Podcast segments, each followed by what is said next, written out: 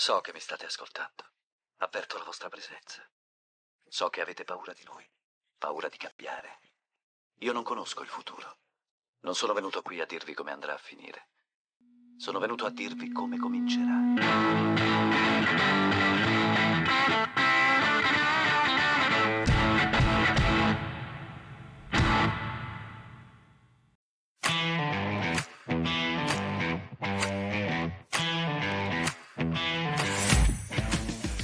Ciao bellini e belline, come state in questa nuova attesissima puntata di Matters? Ho lasciato passare qualche giorno di far sbollire l'entusiasmo perché stasera farò la mia personalissima e soggettivissima tier list del Festival di Sanremo, che è un po' il nostro Super Bowl, visto che domenica c'è stato quello vero, il loro Super Bowl, solo che a differenza degli americani noi ci impegniamo per 5 giorni e non per una sera soltanto, tra l'altro andando anche molto lunghi durante la serata.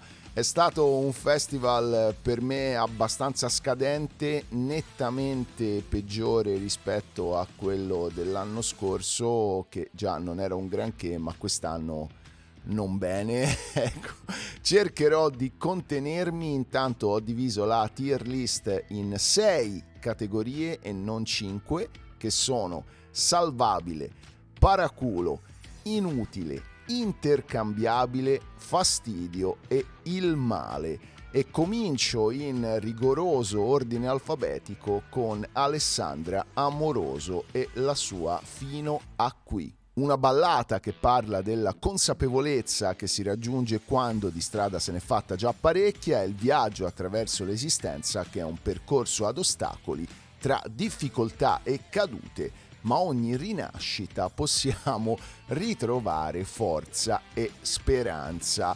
Io l'amoroso non la tollero non la tollero sia da un punto di vista visivo perché ai miei occhi è estremamente sgradevole quei denti qui dovrebbero farci una puntata di Super Quark. Sembra un rettile, non so perché, ma mi ricorda un lucertolone enorme appoggiato fuori dalle mura di casa nostra e poi musicalmente è sempre stata fin dal primo momento inascoltabile, era la prima volta che si presentava al Festival di Sanremo come cantante, speriamo sia l'ultima, comunque ecco non ne sentivamo la mancanza. Siccome era la prima volta pensavo che potesse onestamente dare qualcosina in più con tutte le dovute proporzioni del caso, invece è stata una performance abbastanza anonima, tra l'altro una spocchia che l'ha sempre contraddistinta fin dalla vittoria di Amici nel lontano, non mi ricordo onestamente l'anno,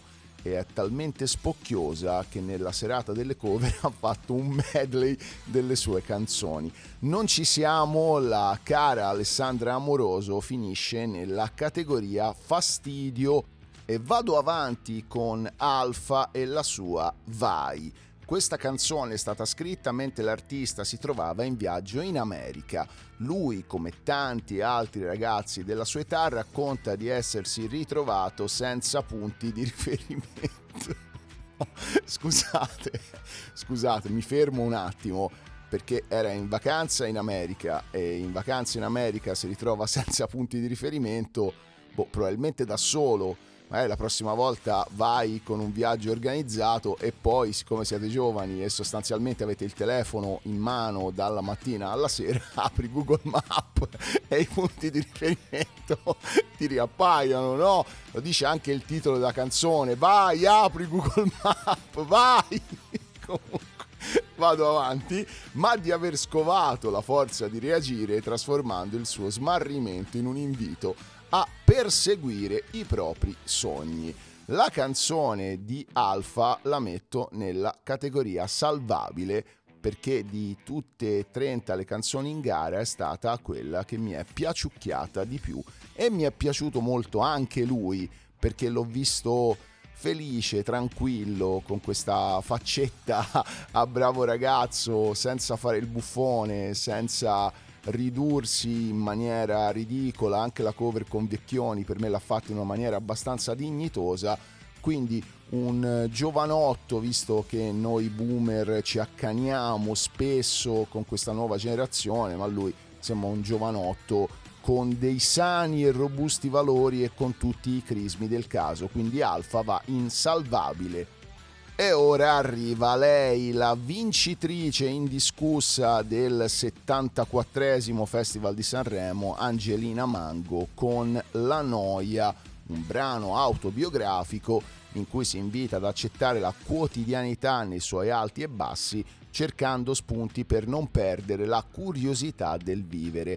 Per farlo si propone l'allegria della cumbia, un ballo latino come originale ricetta per combattere la noia del nostro tempo.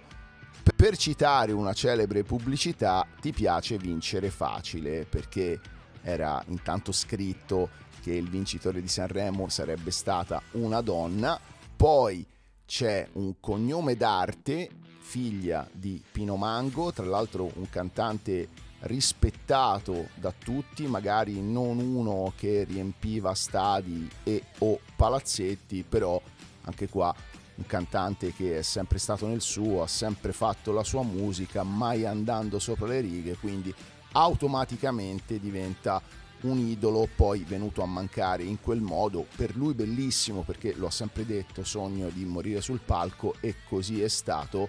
E poi c'è il fattore di questa addizione, anzi l'addendo più importante che la signorina Mango proviene dalla scuola di amici di Maria De Filippi, quindi donna più cognome e in Italia si sa i cognomi spostano da sempre, più Maria De Filippi uguale vittoria di Sanremo, per questo ti piace vincere facile. Lei per me il festival lo ha vinto portando una canzone del babbo nella serata delle cover perché poteva farla anche ruttando o petando che la gente sarebbe impazzita, non potevano metterla prima perché sennò sarebbe persa quella per modo di dire suspense della finale, però con quella la strada era in discesa, secondo me l'ha cantata anche abbastanza male visto che ha stonato un paio di volte, però non bisogna dirlo perché babbo non c'è più, lei l'ha fatta in tributo, quindi a prescindere bisogna dire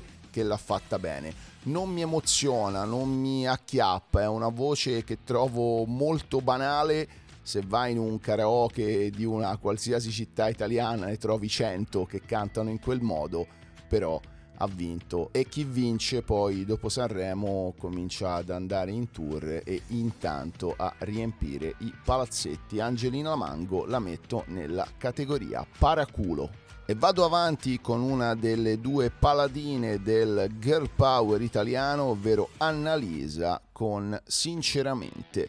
Nel testo l'artista rivendica il diritto di essere libera e sentirsi rispettata e finalmente compresa libera di prendersi sul serio, ma anche di essere leggera, libera di essere ambiziosa ed esprimere se stessa, libera di piangere o gioire senza essere giudicata.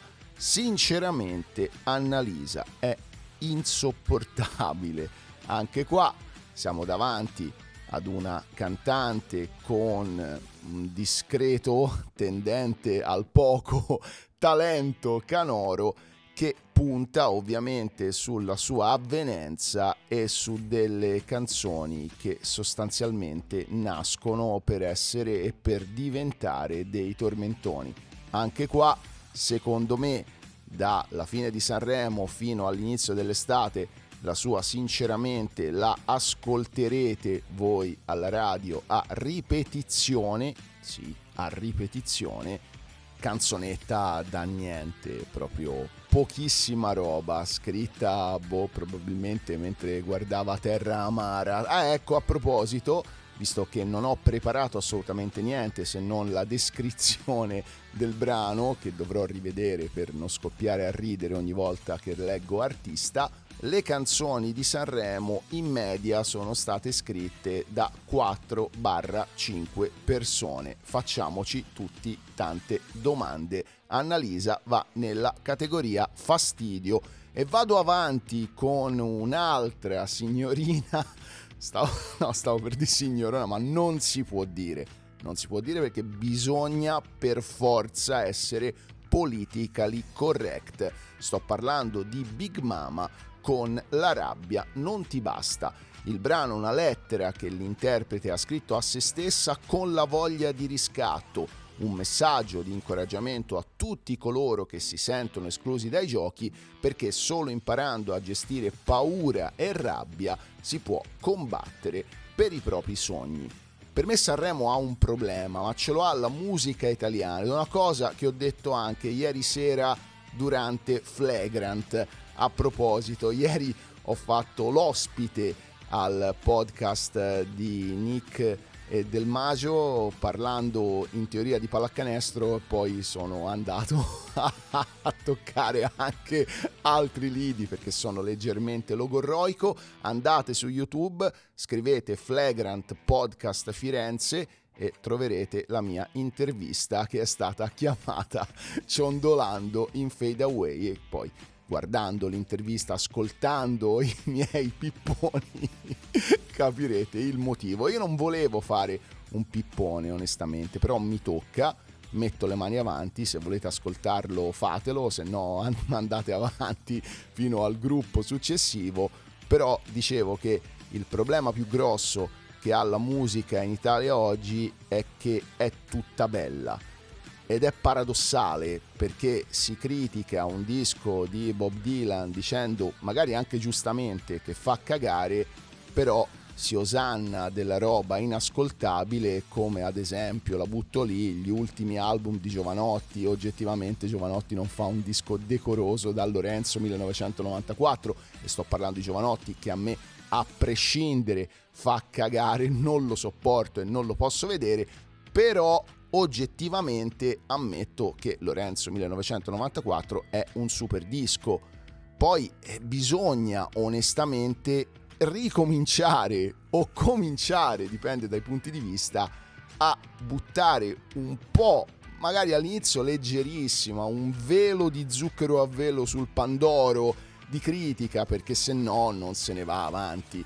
E quello che a me mi dispiace tanto è che su Big Mama e poi su un altro che arriverà è stato scritto e detto di tutto quando viene persa di vista la cosa fondamentale del Festival di Sanremo, ovvero la musica. Il problema di Big Mama è che la sua canzone fa schifo e questo però non lo ha detto nessuno. Si è detto che assomigliava ad Ursula della Sirenetta, cosa tra l'altro vera ma non lo posso dire perché bisogna essere politically correct, e che ognuno debba accettarsi in tutti i modi. Anche qua mi dispiace ma devo aprire una parentesi perché è giusto criticare l'immagine della top model fighissima ma anoressica perché le nuove generazioni sempre più tendenti al social network potrebbero prenderla come esempio negativo, però per me è anche giusto dire che una persona che è 50 kg in sovrappeso ma insomma, poi ripeto e lo sapete, ognuno è liberissimo di fare quello che vuole, anche perché poi insomma, sappiamo no, come va, una oressica è malata, una 50 kg sovrappeso, no, è robusta, ha le ossa grandi, il metabolismo lento, è costituzione, nessuno magari dice che la signorina o chi per lei o chi per lui gode nel mangiarsi le baguette dell'Idol piene di Nutella fate come sempre quello che volete, però insomma se siete 50 o 60 kg in sovrappeso e poi un giorno vi convocano per fare le Olimpiadi di colesterolo, cazzi vostri, ecco. Comunque Big Mama e la sua canzone orribile finiscono nella categoria fastidio e ora è il momento dei Bunker 44 e della loro governo punk, che è un ritratto generazionale che parla di esagerazione. Esagerazione in realtà è definire questa canzone come un ritratto generazionale. Comunque parla di voglia di contraddizione, di rivoluzione di chi parte dalla provincia fregandosene delle aspettative, dei preconcetti della società tradizionale, come è giusto che accada nei desideri dei ragazzi. Mi fanno molto ridere queste descrizioni perché non so onestamente quanti anni hanno i sei ragazzi dei Bunker 44, però immagino che nessuno di loro arrivi ai 25 anni e già insomma essere così duri, essere così disillusi a quell'età, poi insomma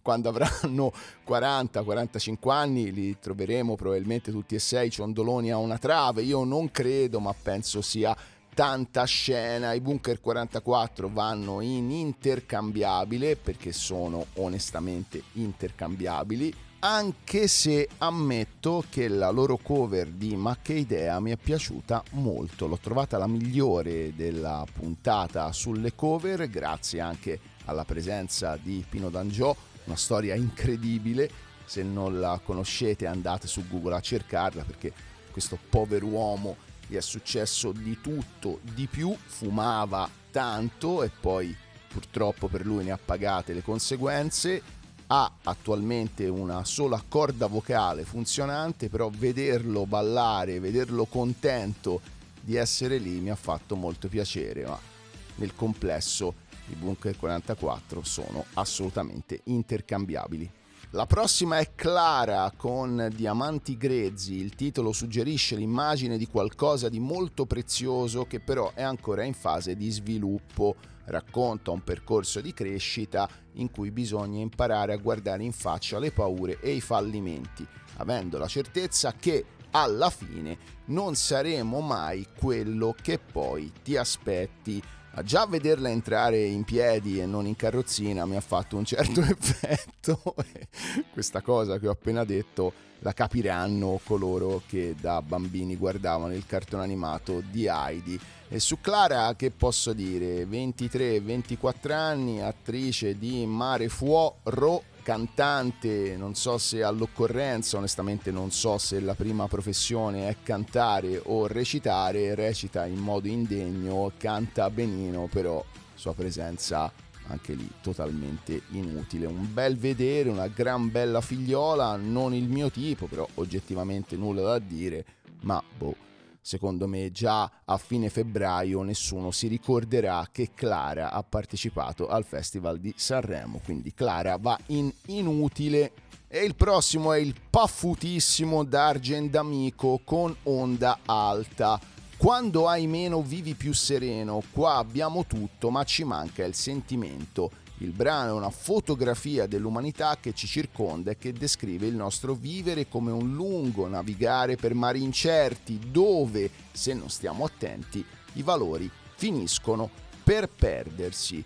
Le persone come Dargen D'Amico mi fanno paura. State attenti a quelli come Dargen D'Amico perché bella, no? La filosofia, il pippone che ha fatto su sbarchi, su guerre, ma ricordatevi sempre che Dargen D'Amico viene dalla scuderia di Fedez, quindi è un po' come il discorso di Barbie. Voi pensate davvero che Barbie sia un film per il femminismo e non per rincominciare a vendere o per vendere ancora di più i giocattoli della Mattel? Poveri stolti. Lo stesso vale per me per la canzone di Dargen D'Amico, che ok, tutta la retorica, ok, tutta, anzi meglio, la narrativa che tanto amo, però di base è una canzone nata per vendere, nata per diventare un tormentone come quella di Annalisa, anche qua secondo me ci riuscirà abbastanza bene e poi vederlo la prima sera con quegli orsacchiottacci addosso mi ha fatto davvero pensare a come fargli molto male. D'Argent D'Amico va nella categoria paraculo e state attenti a quelli come lui. Il prossimo è Diodato con Ti muovi. Il testo parte dal concetto di ritrovare delle cose che abbiamo perso per strada e che grazie alla nostra volontà possono tornare ad essere importanti. Un dialogo con un'altra persona ma anche con noi stessi, un invito a connetterci con la nostra intimità per intraprendere un viaggio capace di farci sentire vivi. Diodato per me è stata una delle più grosse delusioni all'interno del Festival di Sanremo. Lui l'aveva già vinto con Far rumore, canzone anche lì per me nulla di che, però con un ritornello che onestamente ti entra in testa anche se non gradisci certa musica, ma a questo giro l'ho visto spento. Tra l'altro con una capigliatura che ricorda molto quella di Jim Carrey in Scemo e più scemo, un misto tra quella e il mago Silvan con i capelli sopra le orecchie o Mike Bongiorno, una roba terribile da vedere. In questo momento penso che il suo parrucchiere sia al gabbio e se lo merita con tutto il rispetto e anche un po' di invidia, non è vero? Sapete che da calvo sto benissimo, canzone onesta, inutile classica canzone sanremese, però non ha spinto per nulla, mi aspettavo qualcosa di più roboante, perché Diodato è un po' il nuovo Michele Zarrillo, ovvero quel cantante che veniva congelato per 11 mesi, poi lo scongelavano, lo mettevano sul palco dell'Ariston, faceva Sanremo e lo ributtavano in ghiacciaia, che è un po' la stessa cosa che succede a Filippo Bisciglia, che scongelano a luglio per fare Temptation Island con quella sua meravigliosa voce impostata e quelle facce tristi. Deve essere andato a scuola da Barbara D'Urso. Comunque non voglio divagare, anche perché insomma 30 cantanti più tutti gli extra sono tanti. Diodato finisce nella categoria inutile. E un'altra bella delusione per me è la prossima, ovvero Emma Brown, Emma Marrone con Apnea, una sorta di canto liberatorio che trasmette l'idea di un'immersione totale nei sentimenti, come se ogni istante con la persona amata fosse un'esperienza che lascia senza fiato e che vale la pena affrontare perché finalmente, cito, mi fai sentire il brivido di stare bene. Sono rimasto male perché l'ho vista sì divertirsi, l'ho vista contenta, però mi aspettavo qualcosina in più a differenza dell'amoroso che a pelle mi sta molto antipatica, eh, ma invece mi ha sempre fatto simpatia, la trovo una ruspante, trovo una vera, una donna con gli attributi che ha avuto tante cose brutte nella vita, anche di recente con la perdita del padre, ma è sempre stata una persona con dignità, almeno ai miei occhi. Tra l'altro Emma ha per me la cosa più bella in assoluto di tutto il Festival di Sanremo, ovvero i suoi occhi, però me la immaginavo più cazzuta, più agguerrita. Mi immaginavo che potesse lasciare il segno, non sul podio assolutamente, però che combinasse qualcosina, che spingesse un pochino di più. Invece, proprio come per Diodato, la canzone nulla di che, sì, lei bene, ho detto, mi fa simpatia, però performance totalmente anonima. Un'altra cosa e mi fa molto ridere perché cercano sempre di renderla il più femminile possibile nonostante quei due occhi meravigliosi che riuscirebbero a rendere femminile anche una sedia però ecco con lei fanno tanta fatica. Mi dispiace per la prima sera che l'abbiano fatta cantare alle una di notte ignorando il fatto che alle 6 deve essere sul forgoncino di UPS a consegnare i pacchi. Emma va nella categoria inutile. E ora è il momento di un'istituzione della canzone italiana, Fiorella Mannoia con Mariposa. La canzone è un manifesto di una donna per le donne un inno alla forza interiore e alla capacità di superare le sfide della vita che evoca l'immagine di una farfalla in volo, simbolo di bellezza, trasformazione e libertà. Sulla Mannoia dico che l'arrangiamento non mi è piaciuto, a me sta musica latina non è che mi acchiappi più di tanto, però il testo è molto molto bello ed è un testo davvero che parla di donne parla di donne senza retorica, parla di donne senza narrativa, parla di donne che probabilmente hanno visto Barbie e lo hanno schifato, parla di donne come sono le donne. Tutto il resto sono per me discorsi ridondanti, fastidiosi e davvero non se ne può più, quindi Fiorella Mannoia va nella categoria salvabile con un alto arrangiamento sarebbe stata per me la miglior canzone in assoluto di tutto il festival. peccato per quelle melodie eh, un po' per me troppo da festa dell'unità, però nel complesso sarà anche per carenza di competitor, ma è una canzone che si prende la sufficienza piena, cercando di ripulirla dai suoni, nulla da dire, brava, mi è piaciuta davvero tanto. E ora tocca a Fred De Palma con Il cielo non ci vuole, una storia d'amore tormentata, infernale, che si trascina perché a volte è più difficile dire basta che restare. Gli innamorati si impegnano a trovare continue soluzioni finché alla fine il dolore sparisce come il sole nel mare. Benissimo, mancava uno dei temi portanti della nostra società, ovvero le relazioni tossiche che insieme al patriarcato, ai content creator e alla resilienza sono i caposaldi di questi anni 2020. Fred De Palma, re del reggaeton, per nostra fortuna non ha portato una canzone reggaeton perché se no finiva bello gaudioso né il male, però finisce intercambiabile perché è stato assurdo. E anzi dopo capirete meglio perché. Ha una palma tatuata sulla faccia da una parte che culo perché ad esempio se si chiamava Fred De Minchia per lui sarebbe stato un problema abbastanza grosso. Fred Palma è intercambiabilissimo. Ah, ora è il momento di uno dei più pagliacci di tutti, ovvero Gazzelle con Tutto qui. La canzone racconta una relazione giunta al capolinea e il suo protagonista, preso dalla nostalgia, immagina di proiettare sul muro il film dell'amore perduto.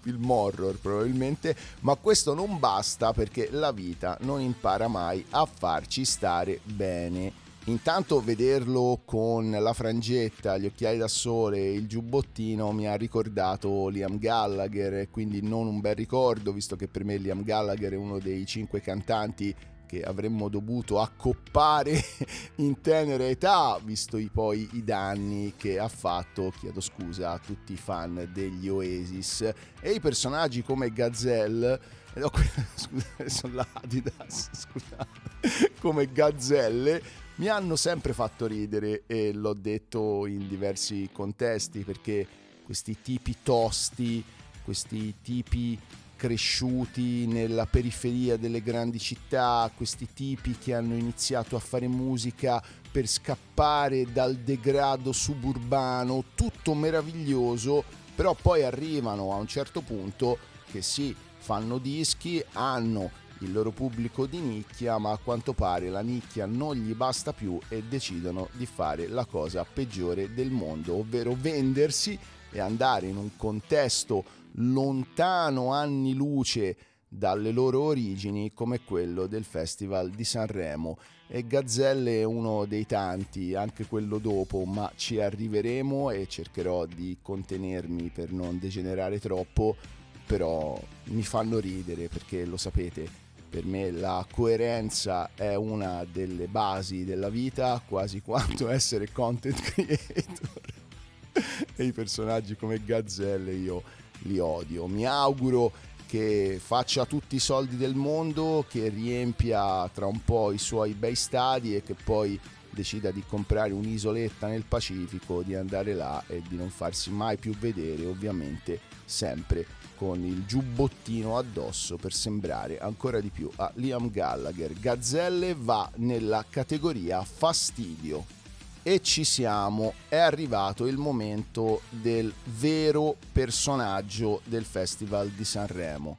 È arrivato secondo alle spalle di Angelina Mango, su di lui è stato detto e scritto di tutto, sto parlando ovviamente di Geolier con I per me, tu per te, spero di averla letta bene, non, non ho questa grande dimestichezza con il dialetto napoletano, il senso del brano è amare e vuol dire sapere lasciare andare. Quando si diventa estranei ed è rimasta viva solo l'attrazione fisica, continuiamo a trombare, no ok, bisogna accettare la fine della storia nel reciproco rispetto e in memoria del bello che siamo riusciti a dare e ricevere. Io volevo davvero fare un mega pippone su Geolier o Geolier o come lo volete chiamare, non fa poi sta grande differenza, però mi riallaccio a quello che ho detto di Big Mama. Il problema più grosso di Geolier è che la canzone fa schifo. Poi tutto il resto è narrativa, è una narrativa anche abbastanza fastidiosa, è stata messa nel mezzo anche la mafia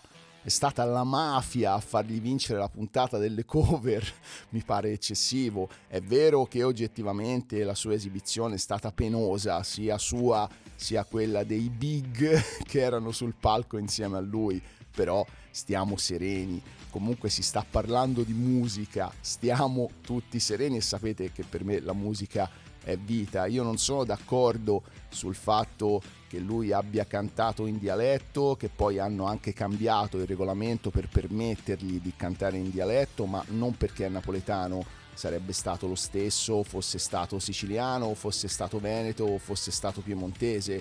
Per me no, perché non lo capisco e onestamente ascoltare una canzone al Festival di Sanremo, magari la prima sera cerchi di sentire tutto, no? di cercare di incastrare sia l'arrangiamento sia il testo, però io il testo non lo capisco e non posso farlo guardando un telefono con la traduzione della canzone, mi pare onestamente anche questo eccessivo. E poi una cosa la devo dire perché secondo me è vero che c'è un accanimento verso Napoli e verso i napoletani però io cercherei di fare anche altro, o meglio, di far vedere anche altro. Prodotti televisivi ambientati a Napoli ce ne sono a sfare, però sostanzialmente sono tutti gli stessi. Mare Fuori è un carcere minorile, insomma, Gomorra, vabbè, lo sappiamo. Poi Bastardi di Pizzo Falcone è uguale, criminalità, polizia, io cercherei di far vedere Napoli sotto altri occhi. Ah, primo perché non se ne può più di vedere sempre solo la stessa roba.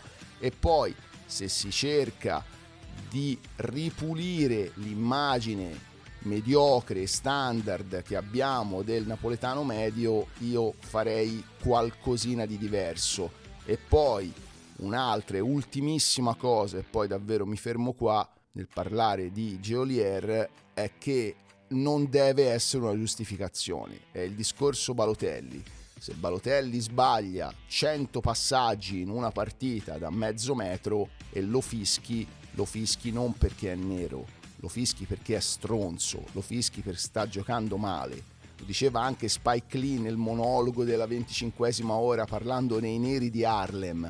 Fanno 100 passi, non difendono, poi si girano e danno la colpa al razzismo dei bianchi. No, sta roba basta, perché davvero non se ne può più. Comunque, Geolier per me è il male. Il prossimo è Gali con Casa Mia, un dialogo serio e disincantato scritto a quattro mani tra un essere umano e un alieno, un testo tutto da ascoltare che gira intorno al concetto di casa, visto da due punti di vista completamente diversi e forse proprio per questo nemmeno così distanti. Anche qua vale più o meno lo stesso discorso di gazzelle, ovvero non ho delle difficoltà nel vedere certa gente in certi contesti, però è anche vero, a differenza di quel pagliaccio di gazzelle, che Gali, a prescindere da Sanremo o dalla sagra della bistecca, questo è, questo è sempre stato le sue canzoni sono sempre state in questo modo parlando sostanzialmente degli stessi temi, quindi lo metto in inutile, però coerente. Non c'era una categoria intermedia, diciamo che va tra il paraculo e l'inutile, ecco meglio, starebbe lì nel mezzo perché in un contesto come Sanremo amplificato ai massimi se te porti una canzone del genere un po' paraculo sei ma ripeto a differenza di tanti altri Gali è una persona coerente. Io non ce li vedo sul palco dell'Ariston mi dispiace. Limite mio problema mio difetto mio lo vedo bene non so dove perché non lo seguo non, non mi piace è roba che onestamente la trovo inascoltabile però ripeto ha sempre cantato quello e continua a cantare quello. Gali quindi va nel mezzo tra paraculo e inutile e poi tocca a Il 3 con Fragile, testo autobiografico che affronta il tema della fragilità vista come un punto di forza per arrivare a esprimere la propria verità senza sentirsi giudicati, deboli o peggio dei perdenti anche qui a 25 anni. Ok, fare i conti con i propri demoni è sintomo di coraggio perché la maniera migliore di vivere è farlo senza maschere e su questo siamo tutti completamente d'accordo, peccato che sia il contesto sbagliato, non quello sanremese ma quello sociale, perché con i social network all'incirca il 99% delle persone che sono sui social mostrano la loro maschera e non la loro vera faccia. Anche qua il 3 ce ne sono a sfare a giro e lo metto tranquillamente nella categoria intercambiabile, una canzone che ho rimosso dalla vita dopo mezzo secondo e poi ci sono loro i miei preferiti. Sono stato un ultras per 5 giorni del terzetto italiano più famoso nel mondo, ovvero il magico volo con capolavoro o come avrebbe detto una mia collega, capolavoro. Ciao Nico, un abbraccione. Al centro di questo brano c'è Guarda un po' l'amore, parla romanticamente di una persona che arriva all'improvviso dando finalmente un senso alla vita dell'altro. Queste storie d'amore sono sempre con persone a pezzi che hanno bisogno, non aspettano altro dell'amore per ricominciare a vivere benissimo, un sentimento talmente forte che è come acqua per un fiore nel deserto. Il volo sono insopportabili. Io ho proprio intolleranza verso il volo, anche perché sono la totale antitesi del mio modo di concepire la vita, ovvero non prendo nulla sul serio, loro invece sul serio si prendono e anche tanto, specialmente il nano con adesso i capelli mossi che se la sente tantissimo, poi vestito sempre col kimono, la prima puntata tutto di bianco, sembrava uno del Miyagi-Do, la seconda puntata tutto di nero, sembrava uno del Cobra Kai, ovviamente in versione ridotta. Ho effettivamente ho apprezzato, diciamo così, questo volersi svecchiare perché loro sono sostanzialmente dei giovani vecchi fin dagli esordi, da quando la cara Antonella Clerici li mise insieme nel suo indimenticabile programma Ti lascio una canzone, però tutto questo non è sufficiente. In più ho visto in Dormiveglia la domenica loro come ospiti da Mara Venier e quello alto, il più alto dei tre, non che ci voglia tanto, che un tempo era il super ciccio, ha detto che i cantanti non urlano ma cantano. Si è voltato ed è andato via e io ho cominciato a ridere in modo anche abbastanza sguaiato. Il volo finiscono nella categoria fastidio. E poi c'è Irama con Tu no la canzone sonda le diverse sfumature delle relazioni amorose, momenti di conflitto, di incertezze, ma anche di passioni travolgenti, quando senti la mancanza della persona che ami, dipende perché dei momenti va benissimo, ma non per i rama, perché non basta una canzone per ritrovarla, resta solo l'amarezza e la malinconia di accorgersi che quello che era non è più. Non capisco il senso di quello che ho appena letto perché mi sembra un discorso abbastanza contorto, ma Irama ha capito ha capito che oggi, se sei uomo in Italia e vuoi fare successo, devi usare la formula ultimo. Com'è la formula ultimo? Canzone comincia con il piano senza altri strumenti, entra la voce sofferente, una voce che ne ha viste tante nonostante la giovane età, ritornello, poi seconda strofa sempre sofferente, ritornello successivo salendo di tono, parte strumentale, bridge a tre quarti di polmone e chiusura della canzone a pieni polmoni. Questa è la formula di Ultimo. Ultimo è quanto 4-5 anni che fa tutte le canzoni nello stesso modo e riempie gli stadi, li ha riempiti nel 2023 e li riempirà sicuramente anche nel 2024, Irama ha capito e infatti a Sanremo si è presentato con una canzone alla ultimo e infatti è arrivato quinto. Quindi Irama non può che andare nella categoria paraculo. I prossimi sono brutti, ma sono brutti tanto perché sono i La Sed con autodistruttivo. Si affronta un'esperienza realmente vissuta da parte degli artisti, il racconto sofferto di un giovane che non riesce a farsi accettare dalla sua famiglia e dalla società e reagisce in modo autodistruttivo. Una canzone per dar voce a chi la voce non ce l'ha a chi non viene ascoltato, a chi si è sempre sentito fuori posto e deriso. In questo caso, se non deridete i Lased, sbagliate. Siete nel torto perché i Lased vanno derisi dall'inizio alla fine, vanno derisi nei capelli, vanno derisi nel look e vanno derisi soprattutto per il tipo di musica che fanno, che loro definiscono un emo punk. Ora di punk onestamente a parte il tizio con la cresta rosa non hanno niente, però hanno di emo, ma non sono loro che si tagliano, siamo noi che li ascoltiamo, che ci dobbiamo fare male, dobbiamo soffrire e la sofferenza è l'unica salvezza per toglierceli dai tre passi, insomma, magari facendoci boh, colpire con un taser, facendosi dare la scossa e rantolando un po' a terra. Sono una roba drammatica, una roba che non dovrebbe nemmeno essere fatta vedere, figuriamoci fatta sentire, non si possono sentire, non si possono ascoltare, si meritano il reattore di Chernobyl. I Lased vanno in fastidio, lo so, ve li sareste aspettati nel male, ma c'è di peggio, incredibilmente c'è di peggio e di peggio non è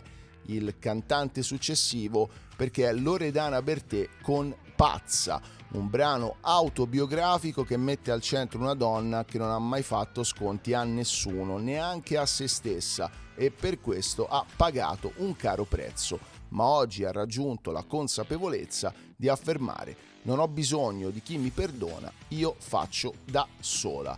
E anche qua un po' il discorso della mannoia, il testo è molto sincero, come ho visto lei molto sincera, l'ho vista anche meglio diviso, l'ho vista più rilassata, l'ho vista più leggera. La canzone non è nulla di che, però è una canzone che nel grigiore generale ci sta, ci sta anche abbastanza bene. Quando è cominciata con quella schitarratona di elettrica ho detto wow, boia, la Bertè cosa ci porterà? Niente, ci ha portato una classica canzone da Loredana Bertè versione 2024, però onesta.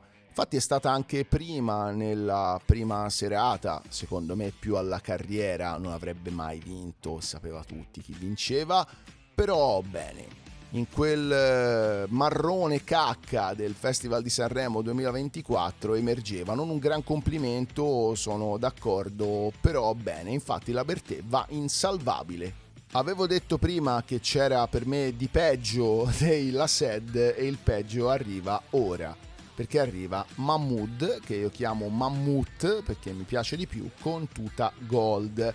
In una notte di festa un ragazzo guarda la luna e ripensa alla sua adolescenza, alle amicizie perse per strada e a come sia riuscito a diventare più forte anche grazie alle brutte esperienze della vita. Un testo in cui le pagine più dolorose di un'esistenza da emarginato si fondono con il piacere del ricordo di notti di musica e di balli senza fine. Mammut per me è la merda. L'ho detto, probabilmente lo sospettavate, ma l'ho ammesso anche se c'è poco da ammettere. Perché? Perché la canzone di Geolier o Geolier io non l'ho capita perché parla in dialetto napoletano. Io il dialetto napoletano non lo conosco, quindi ci sta di non capire. Il problema è che non ho capito nemmeno la canzone di Mammut che è cantata in italiano, infatti ringrazio questa breve presentazione del brano perché almeno ho capito il tema o i temi trattati all'interno del pezzo. Mammut per me è inconcepibile, non riesco a capire come abbia fatto a diventare un cantante, non riesco a capire come abbia fatto a vincere per due volte il Festival di Sanremo, una in solitaria con Soldi e l'altra in coppia con Blanco e i brividi che mi provocavano e che mi provocano tuttora ogni volta che ascolto quella canzone, faceva cagare anche soldi, ma Tuta Gold è, è, è roba da processo per direttissima, è roba davvero inascoltabile. Questa canzone per me è inascoltabile. So che a voi miei cari, amati ascoltatori, Mammut piace a bestia, lo trovate puccioso, lo trovate coccoloso, vi fa ballonzolare ogni volta che lo sentite, ma per me è uno dei più grossi mali che ci sono in Italia. Spero di non vederlo mai più nemmeno per sbaglio, sentirlo non c'è di questi problemi, però ho paura che almeno nella Kermesse sanremese lo rivedrò per i prossimi circa 20 anni o giù di lì. Mammut va e va con tanto tanto amore né il male. E adesso tocca al più grosso punto interrogativo del Festival di Sanremo, ovvero a Maninni con Spettacolare, un invito a vivere la vita in modo attivo e appassionato, cercando di catturare l'essenza dei momenti straordinari per riuscire a illuminare quelli più bui. Meglio, poi, se invece di essere soli, lo si fa in due perché stringerti forte è spettacolare. È morta purtroppo la smemoranda, ma questa frase piena di significato l'avrei vista tanto bene nelle pagine della smemoranda 2025 Manini è palesemente intercambiabile, nessuno sapeva chi era, oltretutto ha presentato una canzone old fashion, quindi del vecchio e canonico Sanremo, quindi caro Amedeus che non ci sarai più, quindi caro direttore artistico dell'edizione 2025, mettiamoci d'accordo perché o gli si dà una modernizzata in tutto e per tutto o se no si fa i democristiani come ha fatto Ama, nel senso si fa il nuovo ma si cerca sempre di mantenere il vecchio. Io non sono democristiano, lo sapete, sono sempre schierato da quando ero neonato, quando decisi di non dormire per quattro anni e Manini totalmente fuori contesto o comunque intercambiabile a bestia se c'era lui o se c'era anche, non lo so, il portinaio di un palazzo con una chitarra in mano era sostanzialmente la stessa cosa. Sono un italiano, tra l'altro il tributo a Toto Cutugno all'interno di questo Festival di Sanremo con questi grandi artisti ha avuto per me lo stesso spessore di una canzone di Bob Dylan e il prossimo dico subito in che categoria va perché è il re dei paraculo, ovvero Mr. Rain con due altalene, una ballata che racconta la storia tragicamente vera di una delle esperienze più forti ed emotivamente difficili da superare, quella di un genitore che perde il proprio figlio. Testo che racchiude molte altre storie che oscillano tra speranza e immenso dolore. Perché il re dei paraculo, il nostro signor Pioggia? Perché è la seconda volta consecutiva che va al Festival di Sanremo ed è la seconda volta che parla di bambini. Non so, probabilmente è un prete, non credo, però la prima volta ha parlato di bambini in senso giocoso e quindi per mesi abbiamo visto supereroi in tutte le cazzo di storie di Instagram di babbi e mamme con i rispettivi pargoli. Ora chiaramente siccome è una persona oscura, siccome si chiama Mr. Rain perché compone solo quando piove, ha dovuto cambiare questa immagine dei bambini rispetto all'anno scorso con questa storia tragica e triste. Io ho tanta difficoltà a tollerarlo. Vederlo sul palco con due altalene dietro mi ha fatto sperare che uno dell'orchestra si rompesse le palle, montasse sul palco e gli spaccasse l'altalena nei denti. E lo tollero così poco che sapete quanto odio l'estate e quanto odio il caldo, ma siccome lui compone solo quando piove, mi ha fatto venire voglia di vedere l'estate 365 giorni l'anno, così lui non si metterebbe mai più a sedere sul tavolo con la penna a scrivere queste canzoni da lobotomizzati. Mr. Rain va in paraculo, ve l'ho detto, c'è di peggio dei La Sed e dopo Mammut tocca ai Negramaro con Ricominciamo tutto un atto di speranza, una canzone libera che invita al coraggio di perdonare e perdonarsi, dimenticando il pregiudizio e rimanendo puri, sempre pronti a ricominciare anche quando la vita manifesta tutte le sue imperfezioni. Quando il testonissimo Giuliano San Giorgi ha iniziato a cantare la prima strofa di Ricominciamo tutto, io pensavo che si sentisse male ve lo giuro. Mi stavo scrivendo con una mia collega e anche lei mi ha scritto, oddio, pensavo stesse male. I Negramaro sono una piaga, non riesco a trovare altre parole se non una piaga.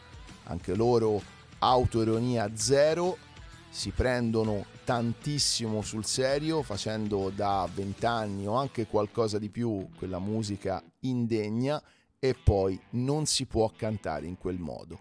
Per tanti la voce di San Giorgi è meravigliosa, per altri è particolarissima e quindi splendida, per me è inascoltabile. I Negramaro sono un gruppo vomitevole che davvero mi provocano solo ed esclusivamente conati di vomito. Potevano portare qualsiasi cosa e qualsiasi cosa mi avrebbe fatto schifo Negramaro vanno né il male.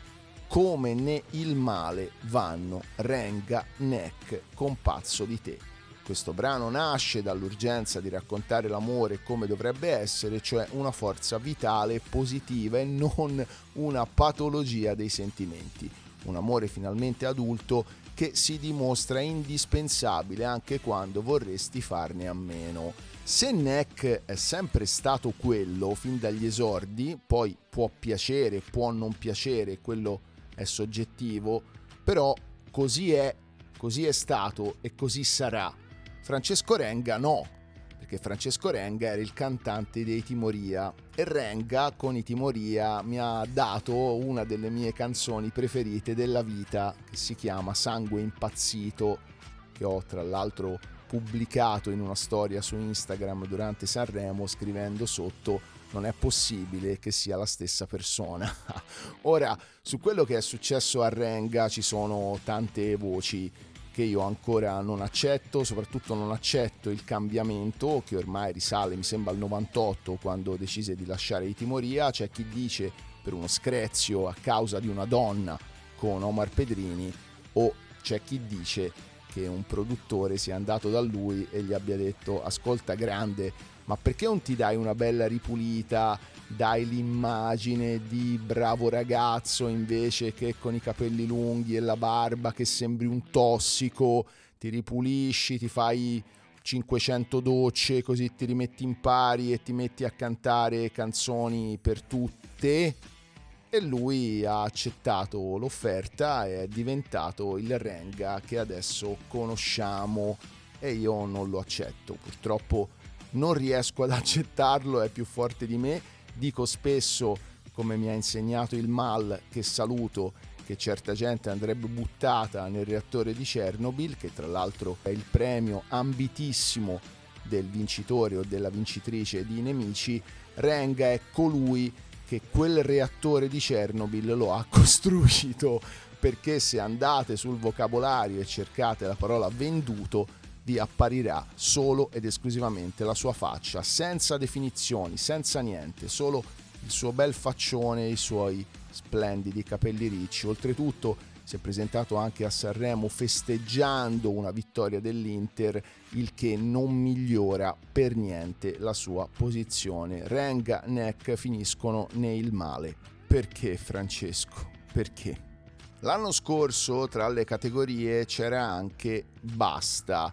Purtroppo quest'anno ho deciso di non metterla, ma in basta ci sarebbero andati anche i ricchi e poveri con Ma non tutta la vita una canzone che ci esorta a non rimandare a vivere appieno ogni istante della nostra vita, a cogliere l'attimo perché ti giri un momento e la notte è finita. Ricchi e poveri, avete dato tanto, sempre con canzonette, però sono diventate icone, tutto quello che volete, però vi prego, basta. Fatela finita o comunque avete ormai i vostri anni, cercate di non rendervi più ridicoli di quanto ormai siete diventati. Dispiacere, dispiacere grosso la serata delle cover non aver visto la brunetta che si chiama Angela, mi sembra, sì Angela, cantare La Bamba, perché secondo me La Bamba è stata la sua costante per tutto il festival, quindi non essendoci basta, i ricchi e poveri vanno in inutile. E poi arriva Rose Villain con Click Boom, un elogio all'emancipazione che canta di un amore tanto forte e luminoso che inevitabilmente porta con sé dei punti d'ombra come la diffidenza, la gelosia e la paura di far soffrire. Che paia di testicoli. Rose Villan, che qua bella ragazza, non a gusto mio, voce carina, anche in questo caso se ne trovano miliardi di milioni a giro, però mi ha colpito meno rispetto a Clara, non solo esteticamente ma nel complesso. Quindi se Clara l'avevo messa all'interno della categoria inutile, Rosvillan la metto in intercambiabile. Anche lei, secondo me, essendo un personaggio, tirerà fuori un'altra canzone che sarà un discreto tormentone da qui all'estate o se no proprio durante l'estate, il mio periodo preferito. Rosvillan quindi va in intercambiabile e ora arriva San Giovanni non Valdarno con Finiscimi, una lettera dedicata a tutti quelli che cercano il coraggio di dire addio e di superare la sofferenza di un distacco definitivo. Crescere può essere doloroso, ma è una strada obbligata che ci accomuna tutti quanti. Vi ricordate che prima ho detto che Mammut avrebbe bisogno di un logopedista abbastanza bravo? Ecco, quel logopedista ha trovato all'interno del Festival di Sanremo un altro paziente, ovvero San Giovanni. Se l'anno scorso San Giovanni si era presentato a Sanremo con Farfalle, canzone nata palesemente a tavolino per essere poi riprodotta fino allo sfinimento nelle radio, quest'anno con Finiscimi San Giovanni ha indossato la maschera di dolore sfoggiando questa nenia insopportabile, una canzone di una noia estrema. Tra l'altro si dice che l'abbia scritta dedicandola alla sua ex fidanzata, che poi è una tizia che era con lui nella scuola di amici, perché anche San Giovanni è un prodotto del florido vivaio di amici di Maria De Filippi e finiscimi è quello che lui in realtà dice a noi ascoltatori. Ci fa la fatality come a Mortal Kombat. Lui comincia a cantare, davanti a noi viene scritto finish him, canta per 30 secondi e il nostro cervello esplode e moriamo tutti tra atroci sofferenze perché non so se avete mai giocato a Mortal Kombat eventualmente se siete parecchio giovani andate su YouTube scrivete Mortal Kombat Fatality ecco quello è quello che fa San Giovanni a noi. San Giovanni va nella categoria fastidio. Quando prima ho messo Fred De Palma tra gli intercambiabili ho detto che dopo vi avrei spiegato il motivo. Il momento è arrivato perché appena ho visto i santi francesi che si sono presentati a Sanremo con l'amore in bocca, ovvero un invito ad assaporare l'amore in modo pieno e coinvolgente, gustando fino in fondo anche gli aspetti più sensuali e romantici. Ho visto il cantante dei Santi Francesi e pensavo fosse Fred De Palma. Ho detto, ma eh, ok, hanno cambiato il regolamento per Geolier, lo hanno cambiato anche per loro, perché eh, il tizio si presenta sia come singolo sia in gruppo. Poi guardandolo un po' meglio ho visto che non aveva la palma tatuata sul viso, ho fatto ah no, sono due persone diverse ed effettivamente sì, sono due persone diverse, ma anche in questo caso i santi francesi finiscono nella stessa categoria, ovvero in intercambiabile. Tra l'altro, delirio per il duetto con Skin per me è stato un duetto abbastanza imbarazzante, soprattutto perché hanno cantato Alleluia. Io Skin eh, la conosco da diversi anni, sono anzianotto, ho una certa età, quindi quando cantava Edonism erano metà anni 90, io già conoscevo gli Scancanensi e per me cantava molto ma molto meglio prima o comunque la versione di Alleluia con i santi francesi non l'ha cantata bene, certo un altro livello rispetto a tutti, assolutamente ci mancherebbe altro, però poteva fare molto di meglio, non l'avevo ancora detto durante questa puntata. E tac, ecco l'occasione per dirlo, santi francesi anonimi e quindi di conseguenza intercambiabili. E chiudo la parte dei 30 cantanti in gara con i The Colors e la loro Un ragazzo, una ragazza. La canzone racconta il primo incontro tra due giovani, la loro paura nel fare il passo iniziale. Un ragazzo e una ragazza si regalano momenti di intimità e di risate in una splendida notte che vorrebbero non finisse mai, rimandando a domani la resa dei conti con la realtà. Boia, messa malissimo, probabilmente uno dei due è fidanzato perché la resa dei conti con la realtà di due ragazzi mi pare surreale. Non voglio dire troppa roba sui The Colors, dico che vanno nella categoria il male per un semplicissimo motivo, perché il frontman, leader, cantante e chitarrista Antonio Fiordispino, detto Stash, ha il tatuaggio del testone di David Bowie nella copertina di Aladdin Sane sul petto e chiaramente si è presentato in tutte e cinque le serate del festival con la camicia sbottonata per far vedere il tatuaggio. Stash, te il tatuaggio di David Bowie non te lo puoi fare e quindi vai nel male. I partecipanti al Festival di Sanremo sono finiti, ma non finisce la tier list perché mi sembrava doveroso, visto che sto parlando da un'ora, di metterci anche la parte non cantante. Sempre in rigoroso ordine alfabetico, comincio da Amedeus, perché non so dire Amadeus, non so perché, forse perché sono lesionato, anzi, senza il forse che va in salvabile. Ad Amadeus nulla da dire. Ha fatto bene, secondo me, a dire basta dopo 5 anni, perché bisogna sempre dire basta a un certo punto, ma il suo lavoro è stato inappuntabile. È riuscito dopo anni di baratro, grazie anche al contributo dei social e al fondamentalissimo Fanta Sanremo, a far tornare il festival come il nostro Super Bowl, non da un punto di vista musicale, perché quello penso sia impossibile per chiunque, però sempre molto bravo, sempre molto composto, non può non andare in salvabile. Mentre va in paraculo Fiorello. Fiorello fa ridere, mi fa sempre tanto ridere, però l'ho trovato con il freno rispetto alle altre edizioni e rispetto al suo one man show mattutino.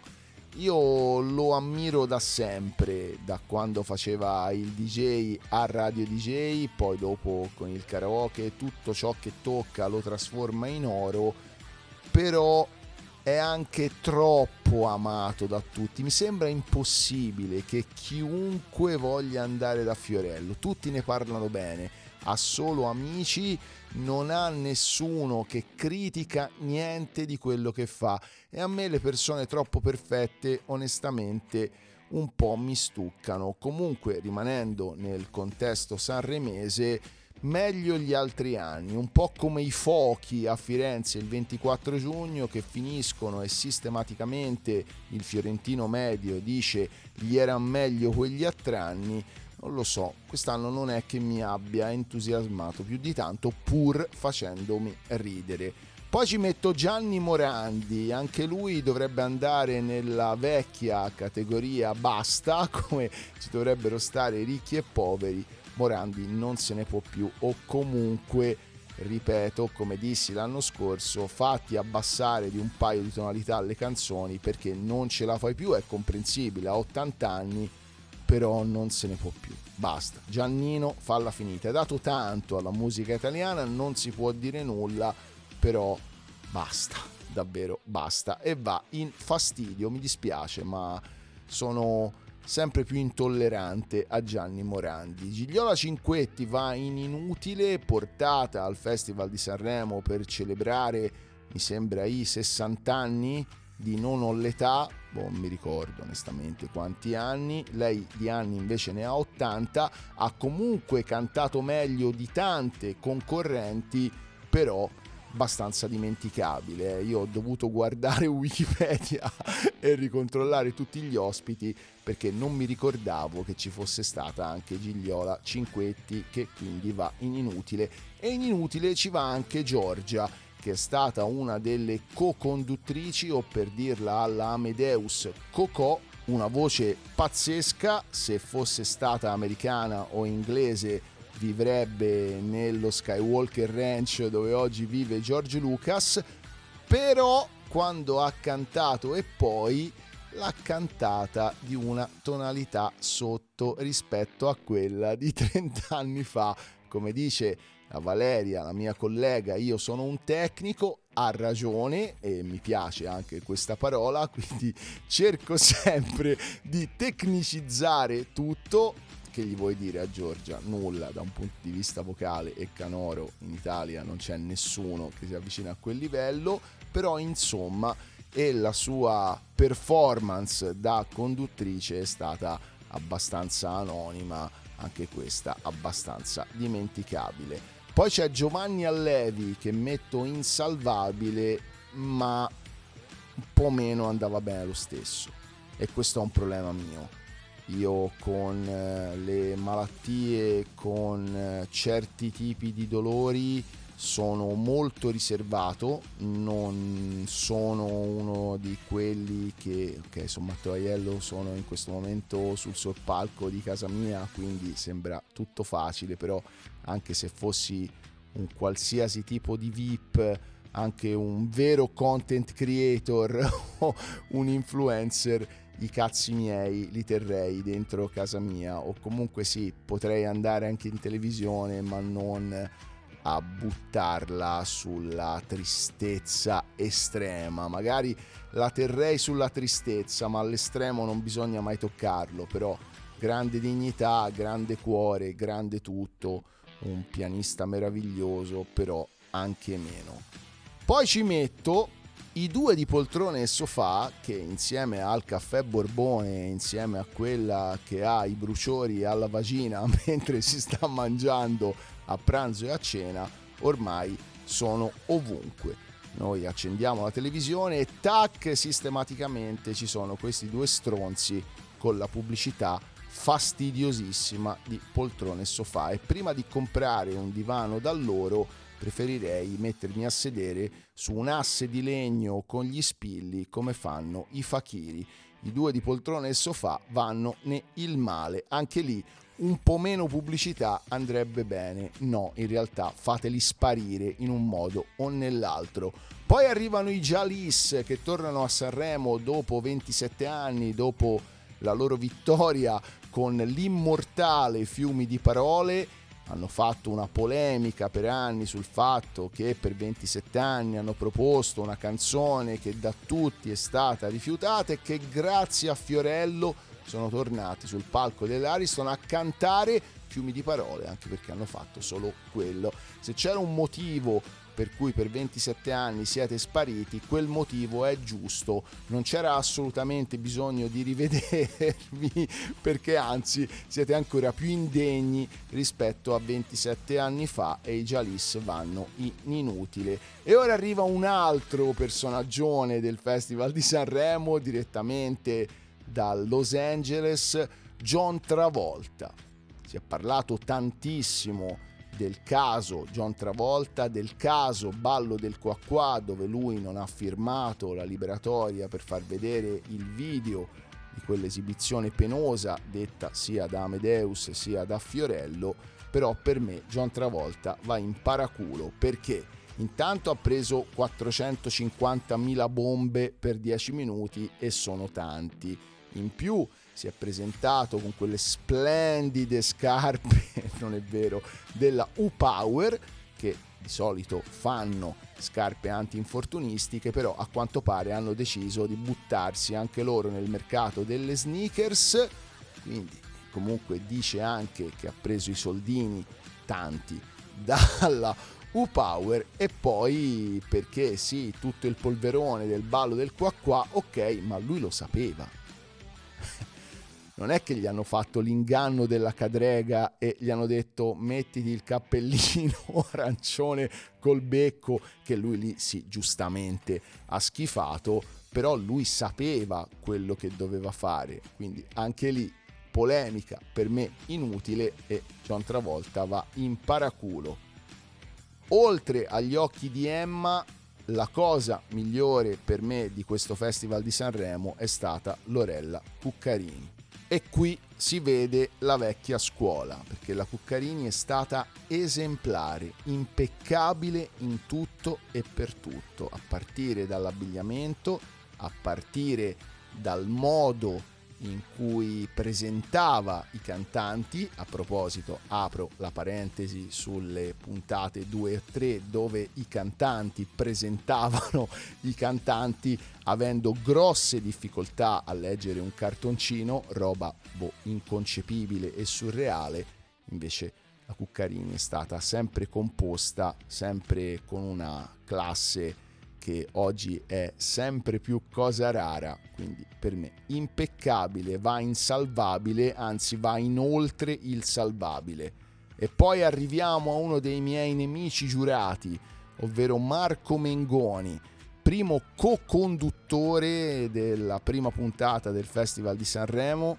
Hanno provato a fargli fare di tutto, addirittura hanno provato a farlo sembrare simpatico, cosa che non è perché si vede palesemente che anche lui ha una puzza sotto il naso che dal teatro Ariston arrivava fino a qui in via di Brozzi io non lo tollero, mi dà fastidio sia agli occhi sia soprattutto musicalmente. Un po' da una parte mi dispiace perché lui partì con questo diciamo neo soul che in Italia non si era mai sentito finita poi la botta di X Factor, nessuno se lo cagava e anche lì gli hanno detto guarda grande, se vuoi vendere, se vuoi campare di musica in Italia, devi mirare alle donne o alle ragazzine, devi farti desiderare perché comunque sei un belloccio e le donne hanno pensieri impuri su di te, cosa che a lui non interessa e lo si è visto quando aveva accanto Mahmood creando però anche lì un grosso punto interrogativo perché vedendoli fianco a fianco, mi sono chiesto, come penso tanti italiani, chi di loro avrebbe fatto il top e chi di loro avrebbe fatto il bottom. Comunque questa parentesi da conduttore è stata per me molto stonata, meglio come cantante, pur facendo per me schifo, ma Mengoni non lo sopporto. Non sono davvero oggettivo in niente su di lui potrebbe cantare tutto quello che vuole, mi darebbe fastidio e quindi Mengoni io lo metto nel male. Metto insalvabile Roberto Bolle perché cosa gli vuoi dire? Niente, quindi Bolle va insalvabile. Va insalvabile anche Russell Crowe che è venuto dalla Nuova Zelanda a gratis, è venuto non a fare il buffone, perché anche lì gli è toccato dire in italiano al mio segnale scatenate l'inferno e dico anche però spezzando una leggerissima lancia a favore di John Travolta che è vero ha preso 450.000 bombe per 10 minuti però ogni volta che va in qualsiasi programma televisivo gli fanno fare il balletto della febbre del sabato sera il balletto di Grease e il balletto di Pulp Fiction. Penso che quest'uomo a 70 anni si sia anche un po' rotto le palle. Comunque, Russell Crowe non è venuto a Sanremo per fare il buffone, ha cantato con il suo gruppo perché quest'estate farà dei concerti in Italia, tra cui uno al Colosseo. Il gruppo non è niente di che, lui è un cantante abbastanza dimenticabile. E poi mi fa simpatia il fatto che un uomo così bello negli anni 2000, un uomo così maschio, che lui è proprio uomo, ai tempi del gladiatore, ai tempi di rapimento e riscatto, ora si sia completamente lasciato andare e vederlo con il barbone e quella panza mi fa tanta simpatia. Quindi Russell Crowe va insalvabile e chiudo questa tier list con l'ultima in ordine alfabetico, ovvero Teresa Mannino. Metto subito le mani avanti. Non mi ha mai, mai fatto ridere. Non mi farebbe ridere probabilmente nemmeno se mi venisse un ictus e restassi con la bocca piegata da una parte. Un monologo lungo, troppo lungo, un monologo insopportabile, pieno di retorica e soprattutto, cara Teresa Mannino, quando paragoni gli uomini alle formiche, quando dici che a noi uomini ci basta fare sesso e poi moriamo felici, ricordati, cara Teresa Mannino, che l'assegno per fare il Festival di Sanremo te l'ha dato un uomo e che se c'era una donna, probabilmente a quest'ora eri ancora alla vucceria a Palermo a friggere gli arancini. Basta! mi fermo qua, sono esausto, sto parlando a diritto da un'ora e un quarto. Ora vediamo cosa succederà nel Sanremo 2025, vediamo chi sarà il direttore artistico e conduttore, secondo me sarà una donna, perché sì, ho letto che tra i papabili c'è anche Paola Mauseri. Sarebbe bellissimo. Gli tirerei addosso tutti gli insulti del mondo, tanto si sa che andrò all'inferno. Vi ricordo di andare su YouTube, di scrivere Flagrant Podcast Firenze e se avete voglia di ascoltare la mia intervista davanti a una telecamera sono imbarazzatissimo e comunque nonostante l'imbarazzo parlo anche lì per più di un'ora perché ahimè sono logorroico e mi manca totalmente il dono della sintesi. Buonanotte bellini e belline e mi raccomando fate i bravi. Visto? Io sono l'unico ad avere una visione d'insieme. Ecco quello che chiamano genio.